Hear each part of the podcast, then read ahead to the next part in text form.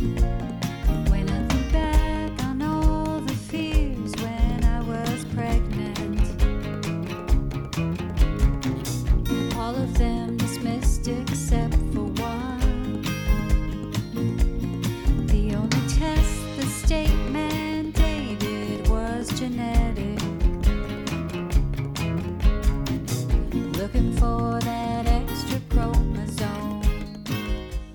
and welcome to the If We Knew Then podcast. I'm Steven Sachs, And I'm Lori Sachs. and today we have a return guest, Nic Novicki from the Disability Film Challenge.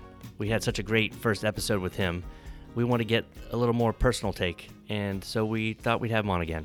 this episode is filled with a, a lot of gems that I've taken to incorporate to make my journey a little bit I don't know, more peaceful, more beautiful, and so I can learn and grow from some of the challenges. And we're so fortunate to have him back. Here's Nic. Nic, what a pleasure it is to have you back. Ah, thanks so much for having me again. I was hoping to get a little more personal with you this time around. We had talked about inclusion, and that's kind of a big part of our podcast and a part of the Easterseals Disability Film Challenge is it's inclusion. How has the lack of that inclusion affected your life?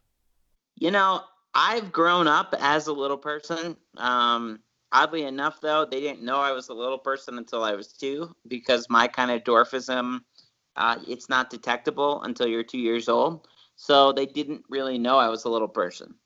Um, but ultimately, I've grown up just being like, this is my world. I'm a little person and I'm going to do everything. I'm going to play Little League. I'm going to, uh, you know, go to recess. And some of that time I spent in a electric scooter.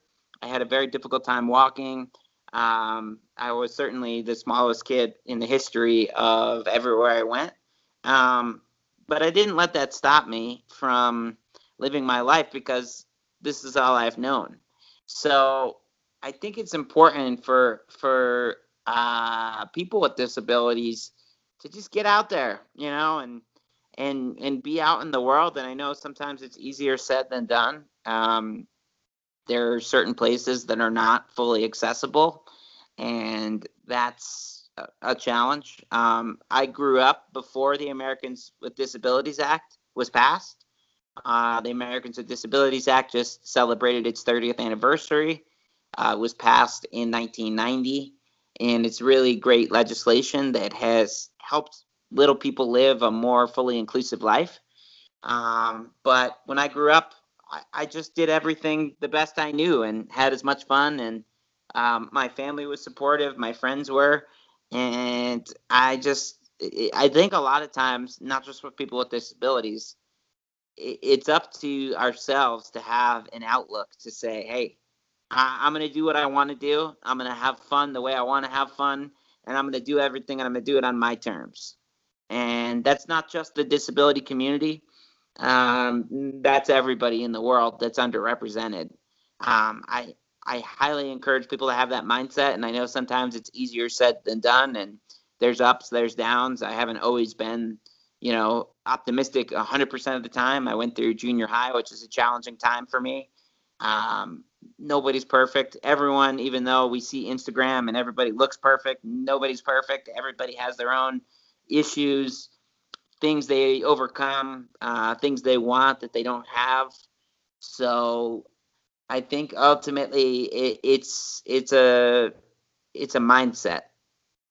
Well, do you think that your mindset led to how people around you accepted you? Because I think of inclusion uh, not only physical inclusion like the ADA, like actual being able to get into a building, being able to use the restroom to help you do things in a physical environment. How were you accepted in your life just in social socially with people? I was I was always accepted. You know, honestly, I never really got bullied. People would say things, but I've always learned how to be funny and I think I've always been good at speaking and so generally you, you don't want to attack somebody who's who's kind of good with words because um, I, I, I fire back. So I, as a mechanism, always learned comedy and always learned how to break the ice. Um, and I think that that's something that uh, that I learned as being the only little person um, naturally, and I think that was probably a combination of my family and my brothers being funny and uh, my family being supportive and my school being supportive.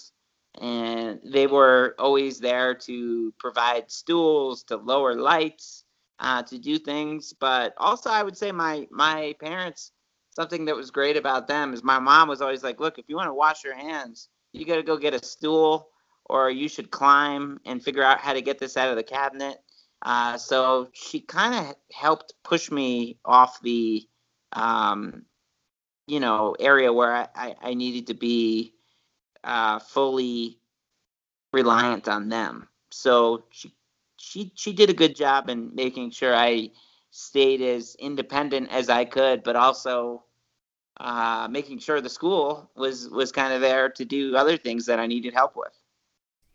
So you've come to Liam's school and you've uh, spoken to the students for a couple years. And one thing that you do talk about, you tell stories about your mom and her advocacy. And I think this is a really great time for you to tell that story because the parents who are listening, the people who are listening, they're they're all advocates, right? So now from your point of view, can you just share with us a little bit about your mom's advocacy? Yes. Yeah, so um, my mom, as I said, was very supportive, um, and she really kind of let me uh, live my life on my own terms. Um, but she was also very supportive with the school. Uh, and actually, my first day of school, she actually came to school with me and she passed out pamphlets to all the kids. She's like, Here you go. Here you go. Here you go. This is my son. He's a little person. Read the pamphlets. You know, and so she was very supportive, but was there to kind of help break the ice with me uh, my first day of school. And not everybody had that. And, you know, I may not have needed that, but it also made me feel confident. Um, and we passed a book out of uh, to all the kids of what being a little person is, and so that was pretty cool. And ultimately, I I, I think that kids once they're able to ask their question or find out their answer. You're little. Why are you little? Oh, you're just little. Okay. Then they're moving on to like, well, what's your favorite color? you know. So I think kids' uh, attention or you know the bullying it, sometimes it's a lot of it is they just don't understand and and they're kind of afraid by their lack of knowledge but then once they get that knowledge or they understand the situation then they're like oh he's just a normal kid you know? So i i think that that's that's an interesting uh dynamic. And and now through the film challenge as i said we have hundreds of films that are created. I really have developed a friendship with uh, a friendship or an acquaintance or just gotten to know so many of the families of film challenge participants that some sometimes like you and you know your son has down syndrome and i've gotten to know you guys through the process and and it's not just you. I mean there's countless film challenge uh, participants that i've really gotten to know and see firsthand how they interact. And and also it's just interesting to see how kids interact with other kids and seeing kids with disabilities at screenings. How does the public interact with them and so that's always something interesting to me and you know I, I my wife's a little person i'm a little person i've been going to little people conventions my whole life so my exposure to the disability community started with just little people and then through the film challenge that net widened in a big way but I, I love giving back and working with kids and talking with kids. I go to little people conventions. I coach kids basketball games, and I feel like I'm like Pat Riley out there. You know, I get really intense, and I'm like, come on, we gotta win. You know, I'm that. But I love that. You know, and and it's interesting. And I think even something else. You know, knowing you and knowing Liam, uh, this is a story that that was actually very interesting. Uh, a friend of a friend, I heard them talking about this experience, and they know because of my film challenge uh, and how much I'm embedded into the disability community. They were saying that their their son, uh, who was a little kid, I think he was about four years old or five years old, somewhere around there.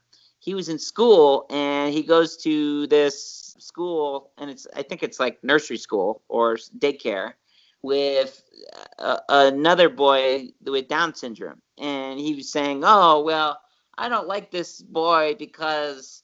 Uh, you know, he bites me and, you know, he does this or that, and you're not supposed to do that. So he's a bad kid. And it was interesting because this, you know, friend or friend of a friend was was saying no that, that's he's not a bad you know and, and kind of had the first conversation that not everybody is the same and that they just do things in a different way and this is not you know uh, the whole concept of what's good what's bad. Is this a bad boy? No he's not a bad boy. He's he's done things differently. That's how he does. And so i think that's that's interesting. Uh, that leads a little bit into you said when you go to the to the screenings in the disability film challenge you see how the public responds or reacts to disability. What do you see? Uh, well the cool thing about the film challenge is we screen all over the country and all over the world and so i think in los angeles we're exposed to many more you know you're you're gonna see more people with disabilities or more just representation in general eh, in bigger cities because there's just more people.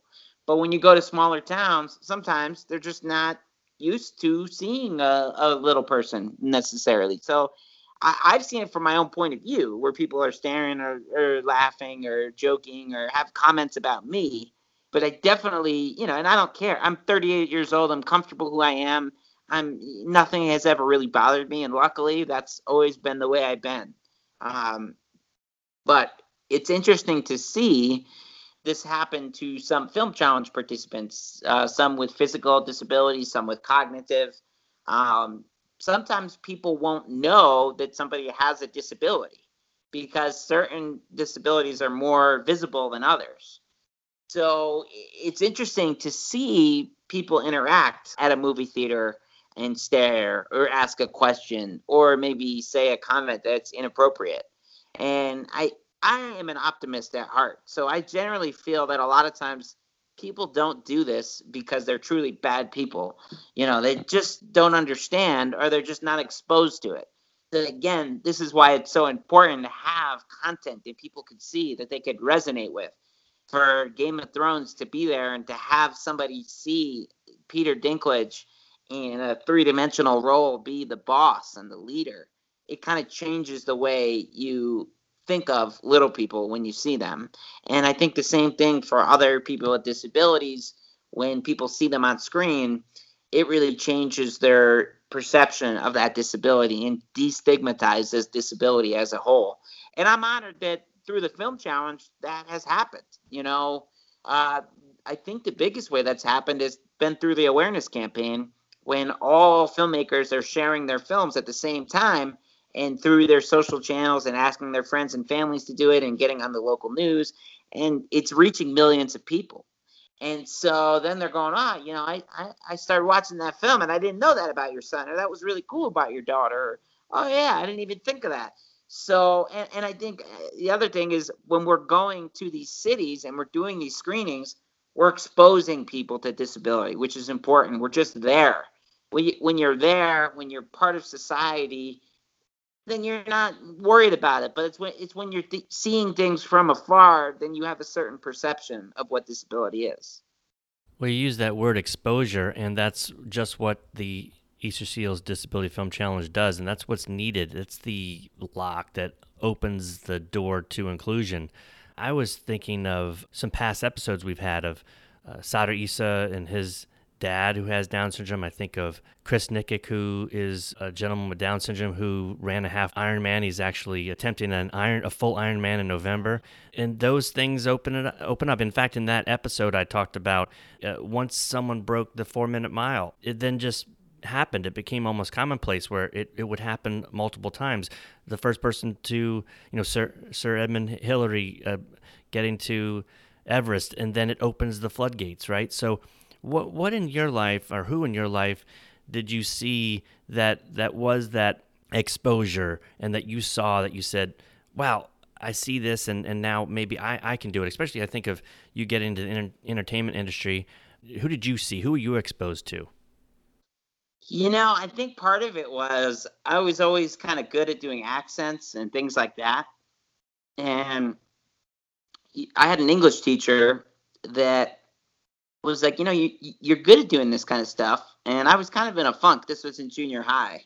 Uh, I used to be an athlete and I loved playing sports, and physically I just couldn't play them anymore. Um, certainly not with people that were double my size and starting to get very kind of aggressive and physical. Uh, so she recommended that I try out for the school play. And so I give Miss Vishnai, uh, my English teacher in junior high, a big credit for giving me a push. Um, out there to to start with entertainment. And then, you know, I saw it was a couple other things. I saw Warwick Davis and Willow as a as a kid, and I saw myself as like a hero. I saw Danny Woodburn, who is such a great person and activist for people with disabilities. He's a film challenge judge, and he does a lot of amazing work with uh, Ruderman Family Foundation and with all these different organizations. And he's a little person that was acting in Seinfeld and that was my favorite show. Um, you know, from junior high to through high school, and so getting to see him in my favorite show, and he's a little person, and he's being funny. That was a huge uh, milestone. But a lot of times, you know, if you if you're a disabled artist out there, or or you're you know a parent of somebody with a disability, and you're thinking about trying to expose your your child uh, into the arts, um, a lot of it is just get out there. It's it's trial. You know, you got to just jump in the deep end. Uh, just dive in and start doing it. Uh, people, not even just people with disabilities, but people in general, are always asking me, "How do I get into stand-up comedy?" And I say, "Just go do it. You got to just do it." Um, personally, that I feel like there's no learning for that. I mean, there certainly is with acting. You know, you could take classes and training, and I'm still training and learning as I go. Uh, same thing with writing and other uh, things in the entertainment industry, but a lot of it is just just get up there and it's learning on the on the job. And as people with disabilities, uh, you know, know that the industry is looking for you, and uh, just just get out there and and uh, start trying to act. Uh, do something with your brother, with your sister, with your mom. Make it a YouTube thing. Uh, register for the Easterseals Disability Film Challenge uh, just work leads to work, but you got to get out there and you got to be exposed to the arts and to the world. And I think beyond the entertainment industry, uh, you know, you, you were talking about that episode um, that you with the the gentleman from Syria and his dad, you know, is working in a factory. Um, and so it's you know, there's jobs out there. Whatever whatever the job is, um, whether you have a physical or, or a cognitive disability try to try to get opportunities to to to work anywhere because again you know work leads to work and if you're out there and you're you know doing a job or or doing something that you're passionate about you'll get better and you'll get more opportunities you had said being a part of society and we are a part of society but it's not always a welcomed or a given thing. I think because of, you know, historically, and I think we're trying to now change things as a society to change the mindset, but nobody has to give that to you. You don't have to ask for that. You are a part of society. You are a human in this human race. And I think that's I think that's so important and I think it's so um, amazing what your mom you know, with her advocating or with her pushing you to that you didn't have a limit. If you want to get that, you go get that. Like it definitely instilled something in you, which is such a gift. What would you say you learned from watching your mom advocate?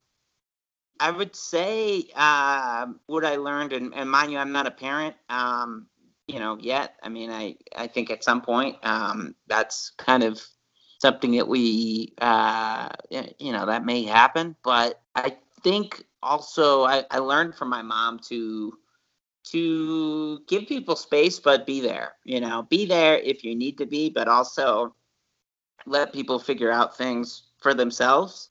Um, you know, but but I'm, you know, it wasn't like I was raised in like a, a wolf den where she's like, you can find your own blanket. you know, she was definitely like a very supportive and loving and nurturing mom. Um, but I think it's important to go to public school, uh, to be is a part of everything as uh, your child feels comfortable being a part of um, because you want to do everything. You know, I wanted to do everything that everybody else did, and that was me that wanted to do that. So, you know, I think she was just supportive in me kind of doing dumb stuff. I probably shouldn't have ever played basketball. I mean, I, why? I'm so short. I have so many physical problems, but I was like, I, I want to do this. I want to play for University of Notre Dame football. And I'm like, you know, the shortest person in like the history of where I'm from. So, you know, I think let everyone live their dreams and do what they want to do and, and just be supportive. Do you have any advice as to what made you to where you're you're not bothered by inappropriateness? That's the only way I can say it. Is uh, you know what? Because I, I love your spark and your flame, and I love your attitude. I remember when you came to school, and and I think a, a boy asked you. He was kindergarten, so that's what you're saying about kids who just don't know. And I think through obviously inclusion and an inclusive classroom and being exposed, it's not this strange thing to see someone who's different from us. And I remember a boy asked if you were magical, and you just go, "No." I'm not. I forget what you. I forget what your answer was, but I know one kid asked if you were a leprechaun and if you had gold coins, because it, it it sparked this whole thing where one kid asked a question and then they all jumped and they were not malicious at all. Because I think if it was malicious, it would have been something different. It was just this like, what he's what he does, and you handled it with such such grace that I was inspired and I put a little bit of that in my pocket to remember to take pause. Well, one, I, I would say one p- big piece of advice for people with disabilities and also for family members of people with disabilities is you exert way more energy than needed by being upset and, and being like, I'm going to fight everybody all the time. You know, you can't you it's certain you got to just have a certain mindset where you're like oh you know i'm gonna live my life and I, I, like who i am or you know i'm you know and sometimes you know there are times that are hard where you're like you know there are certain days where i'm like ah not today and that's okay too it can't no one is just fully perfect all the time but i would just say to be okay with it and and to brush it off because it's kind of like now being a 38 year old guy. When I was in junior high or you know high school, I was like, man, I I need to get a girl, and I'm you know I'm not dating or you know this is so hard, and I thought that was like the biggest deal in the world. And in the end, you're like, oh, it's not really a big deal, and who cares? And you know, so let these things brush off your shoulder because you can't put too much weight in it. So it's it's it's got to be in the mindset uh, of the person with a disability. Just go, man, you know, that guy just doesn't understand. That girl, or you know, especially with kids, kids don't understand yet. It takes kids time to process.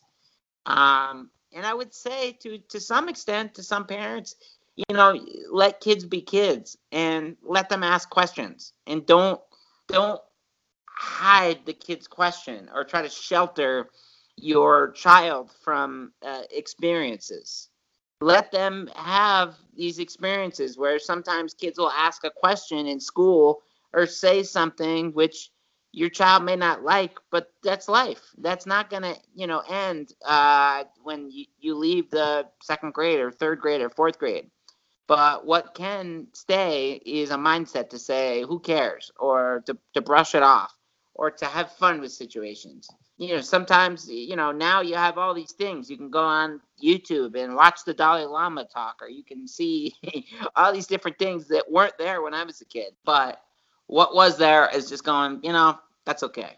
Who cares? You know, and so it it ends up being a mindset, you know, and uh, life's never perfect, and it's not perfect for everybody, you know. So I think there's a lot of people who are like, oh, if I could only be like Johnny or Jenny or or Louise, then everything will be perfect. But there is no perfect. They're going through their own moments, uh, challenges, issues, uh, things they're overcoming in their own life. So just stay the course and and believe in that you're good and and that you belong everywhere and that uh, you know you have just as much of a right to be there and as anyone else and you know but also just also try to have a, a thick skin because you got to in life. And i think that's not just for the disability community that's for everybody. You know not everyone's going to say the things that you want to hear all the time That's true. You have to have thick skin. You, you there's times to stand up for yourself, but you, you can't take everything so personal. And, and you, you really do a great job with that. And I, I saw that firsthand too when we were at school. And you just um, you just made it right. watch like I go to the school and there's like a kindergarten that beats me up, and you're like, he's so good at this, and he's he's great when he gets, and then I just get beat up by like a first grader, and they're like, I told you you're a leprechaun. That's funny because it's funny the uh, you know all these different things. Uh, you know now with these virtual festivals and virtual shows, I'm telling jokes and I don't hear anyone laughing because they're on mute or they're you know now I'm I'm gonna do stand up in a I'm in cars. People are gonna be in their cars at drive-in theaters, and so it's you got to get used to even this where you're, you're telling a joke and no one is responding because literally they can't. They're muted or they're inside, uh, you know, socially distanced. So this is definitely a time that we will remember forever. And uh, you know, I, I can't thank you guys enough for having me on and for all the work that you do and the support of the Easterseals Disability Film Challenge, the disability community, and and just uh, for you guys being great parents and great people that are really uh, um, amazing members of society and that uh, give Liam a, a chance to live the best kind of coolest version of the life he wants to live. We know last episode we asked you an if we knew then question about the film festival. Do you have one f- uh, personally, just something you wish you knew in the past? I think it's important to fail. It's important to learn by error.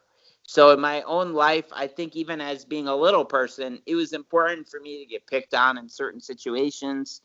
It was important for me to live the life experiences that I lived. Uh, if I would say anything, if I wish I knew then now, I guess maybe in junior high I'd be like, ah, I'd, find a, an amazing wife, you know, and uh, a perfect girl for me. You know, when I was going through a time where I was like, ah, you know, there's no one, you know, it's hard. I can't date. No one likes me. You know, that normal junior high kind of period. Um, I think I would tell myself that I'll work out. I love your if you knew then because I I honestly Sophia's in middle school and middle school is hard. Yeah. And if you could go back, I think that that's the that's the person we need to talk to is the person in middle school who's come out of the you know the honeymoon of elementary school where everything is hope and you get into those changes with these all these strangers and everybody's trying to figure it out and I think that's a good person to talk to to say, you know what, you're going to be okay. And we we met your wife I would say she's definitely worth waiting for, right? And if you knew that that's what was coming up, then you that would have that would have made it all. Oh, it all worked out. I think though, I think going back to this, that failures and down moments are important. You know, it can't. I think sometimes we're living in this time where we just think everything should be perfect, perfect, perfect, perfect, perfect.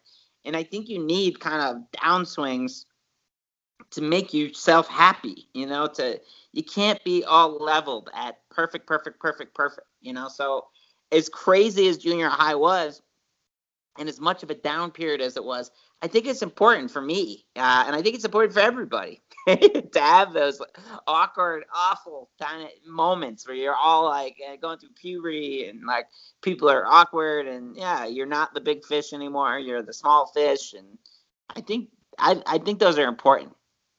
Yeah, we were talking to someone about that just not long ago. Actually, it was an episode just talking about grief and that how important that is in your life. You need that, um, and it's part of of joy. It's all goes together. Absolutely.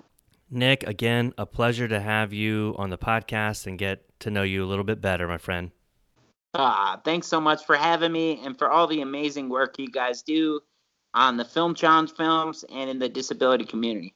Oh, thank you. And your attitude and grace at how you handle things are inspiring and I want to have a little bit more of that. I'm always trying and learning and I think, you know, it is it is that constant change in our journey and in our experience and I learned from you things that especially just letting things roll off your back to not have to carry everything, but then to also embrace the challenges. I love that because there's nothing that's been wasted and if I can if I can keep that and carry that into my days when when I do experience those challenges, I will be uh, better off. Thank you so much. Please follow us on Twitter at If We Knew Then Pod, and you can drop us a line on our Facebook page at If We Knew Then Pod, or visit our website ifweknewthen.com to send us an email with questions and comments. And you can join our mailing list there and get alerts of future podcast episodes. All these links will be added to this episode's show notes. Thank you again, and we look forward to you joining us on the next episode of If We Knew Then.